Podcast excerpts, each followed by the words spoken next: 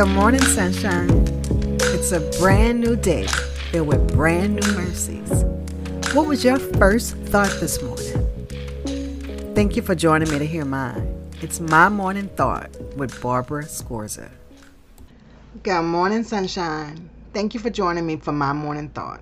And as always, I want to hear yours. Well, this morning, my thought was do the right thing. Now, I think I've told you about my morning routine. I and evening routine because it's all a part of what gives me a complete day. So my morning routine is I get up and I just spend quiet time with God. I read his word, I pray, and sometimes I just sit in silence and I seek to hear from him. And then I plan my day and list the things that I have on, you know, that I feel like I need to get done. And then I present them to Him.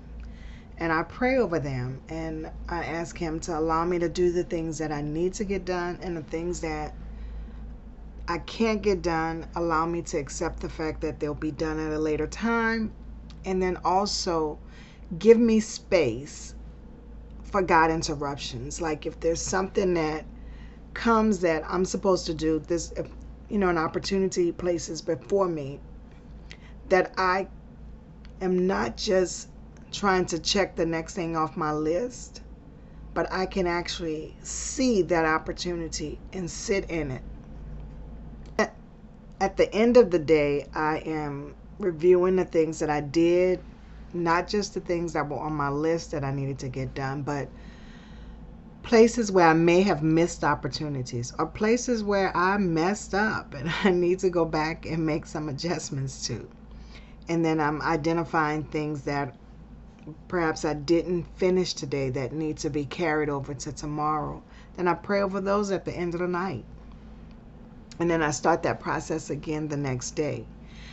Now, on my podcast, every day I say, do the right thing because it's the right thing to do. And this morning, that's what I was thinking about doing the right thing. The scripture that came to mind was Proverbs 21 and 3. It says, To do what is right and just is more acceptable to the Lord than sacrifice. So then I'm thinking about, so I said do the right thing because it's the right thing to do, but what is the right thing? And how do we know what the right thing is? Is the right thing what we think is right? Or is the right thing what God says is right? And then what does that look like in everyday life? You know, I think about doing the right thing and I think about like I think about cleaning up at home. That's doing the right thing. Why is it doing the right thing? Because God has given you a home, a place to lay your head. And should we not care for the things that God has given us? I think about relationships and the way we treat people, the way we talk to people. The last couple of days, I really have to work on that. But the way we treat people and the way we talk to people, these are people that God loves. And I need to love them as God loves them. Everybody, all the time. And I can't allow things that I'm feeling inside to dictate the way I behave outside. Because the things that I'm feeling inside, I have to learn to surrender those things, cast them my cares on on God because he cares for me and surrender to the Holy Spirit. The Holy Spirit isn't going to allow me to mistreat people or talk rude to people. So that's doing the right thing and it's all out of love. Doing the right thing. It's I mean, what does that look like in everyday life? It means at work. When I'm at work, I'm doing work. I'm doing what I'm supposed to be doing. Because if they're paying me to work, then I need to be working. Um, I think about being attentive. I need to be attentive to people to hear what their concerns are and not make it seem like I don't care or I'm ignoring them. Um, I think about when I tell someone I'm going to do something, I need to do it. I need to follow through with it. because my word is supposed to mean something. Scripture tells us that your word should be more valuable and more valuable than gold. It should mean something. And I thought about doing all of those things and doing it out of love because if I love God, then I'm going to do the right thing because it's the right thing to do. And I'm going to love others as He loves them. I'm going to love others as He loved me. And it, it led me to um, looking at First, Tim, First Timothy 1 and verse 5. But before I read verse 5, let me read verses 3 and 4. It says, As I urged you when I went to Macedonia, stay there in Ephesus, so that you may command certain people not to teach false doctrines anymore, or to devote themselves to myths and endless genealogies. Such things promote controversial speculations rather than advancing God's work, which is by faith. And then verse 5 says, The goal of this command is love, which comes from a pure heart and a good conscience and a sincere faith. So he said this command to, that he gave them with respect to false teachers. But he says, the reason why I'm telling you this is is not to trip them up, not to, you know, make them look bad. It's because of love we need to love people enough to get people to where God would have them. So it's okay that people are where they are, but we need to love them enough not to leave them there to help point them to God because that's what Jesus does to us when he gives us the Holy Spirit. It says that when we accept Christ in our life, the Holy Spirit comes to live inside of us. And the Holy Spirit changes us when we surrender. Now, we can quench the spirit and do our own thing for sure.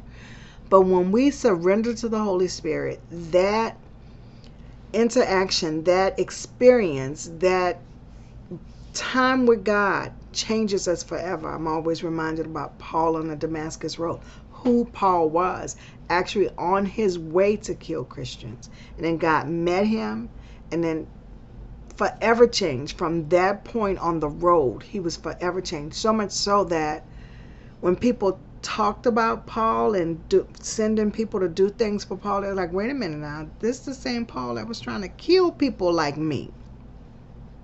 So we have to do the right thing because it's the right thing to do. And the right thing to do cannot be based on what we feel or what we think.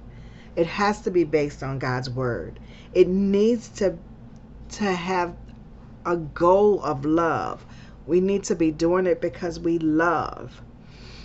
I read something that said it said the goal of the Christian life is not hate or controversy, but a particular kind of love from the Greek word agape. It says this specifically means a selfless, sacrificial, and sincere love. I want you to know that a sincere love has to come from a pure heart.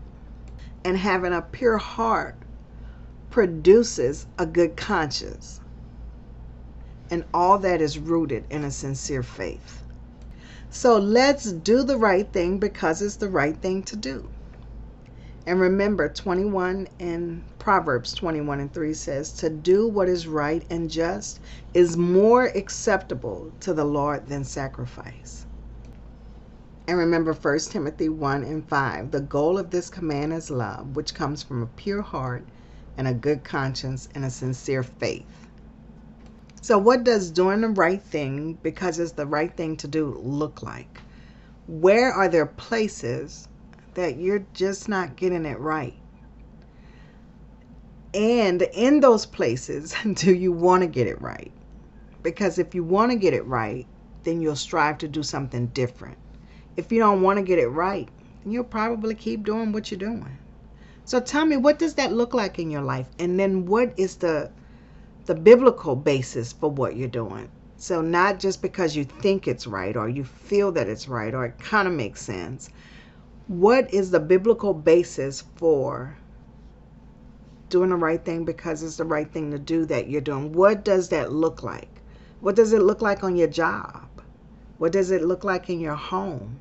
What does it look like when you're out and about and someone cuts you off in traffic? What does it look like when you don't get good customer service? What does it look like in your life? I want to hear. I want to know how you doing. And do you want to do better? I want you guys to have a fantastic day. Remember, reach out to me. Um, you can go to website www.mymorningthought.com. Email me at barbara at mymorningthought.com. Go to the Facebook page at mymorningthought.com. Call me, text me, see me, stop me. I want to hear from you and I want to encourage you to do the right thing because it's the right thing to do. Thank you for joining me for my morning thought. And don't forget, I want to know yours. So leave me a note. And until we meet again, do the right thing because it's the right thing to do. I'm your host, Barbara Scorza, and our music was by Ashot Danielyan.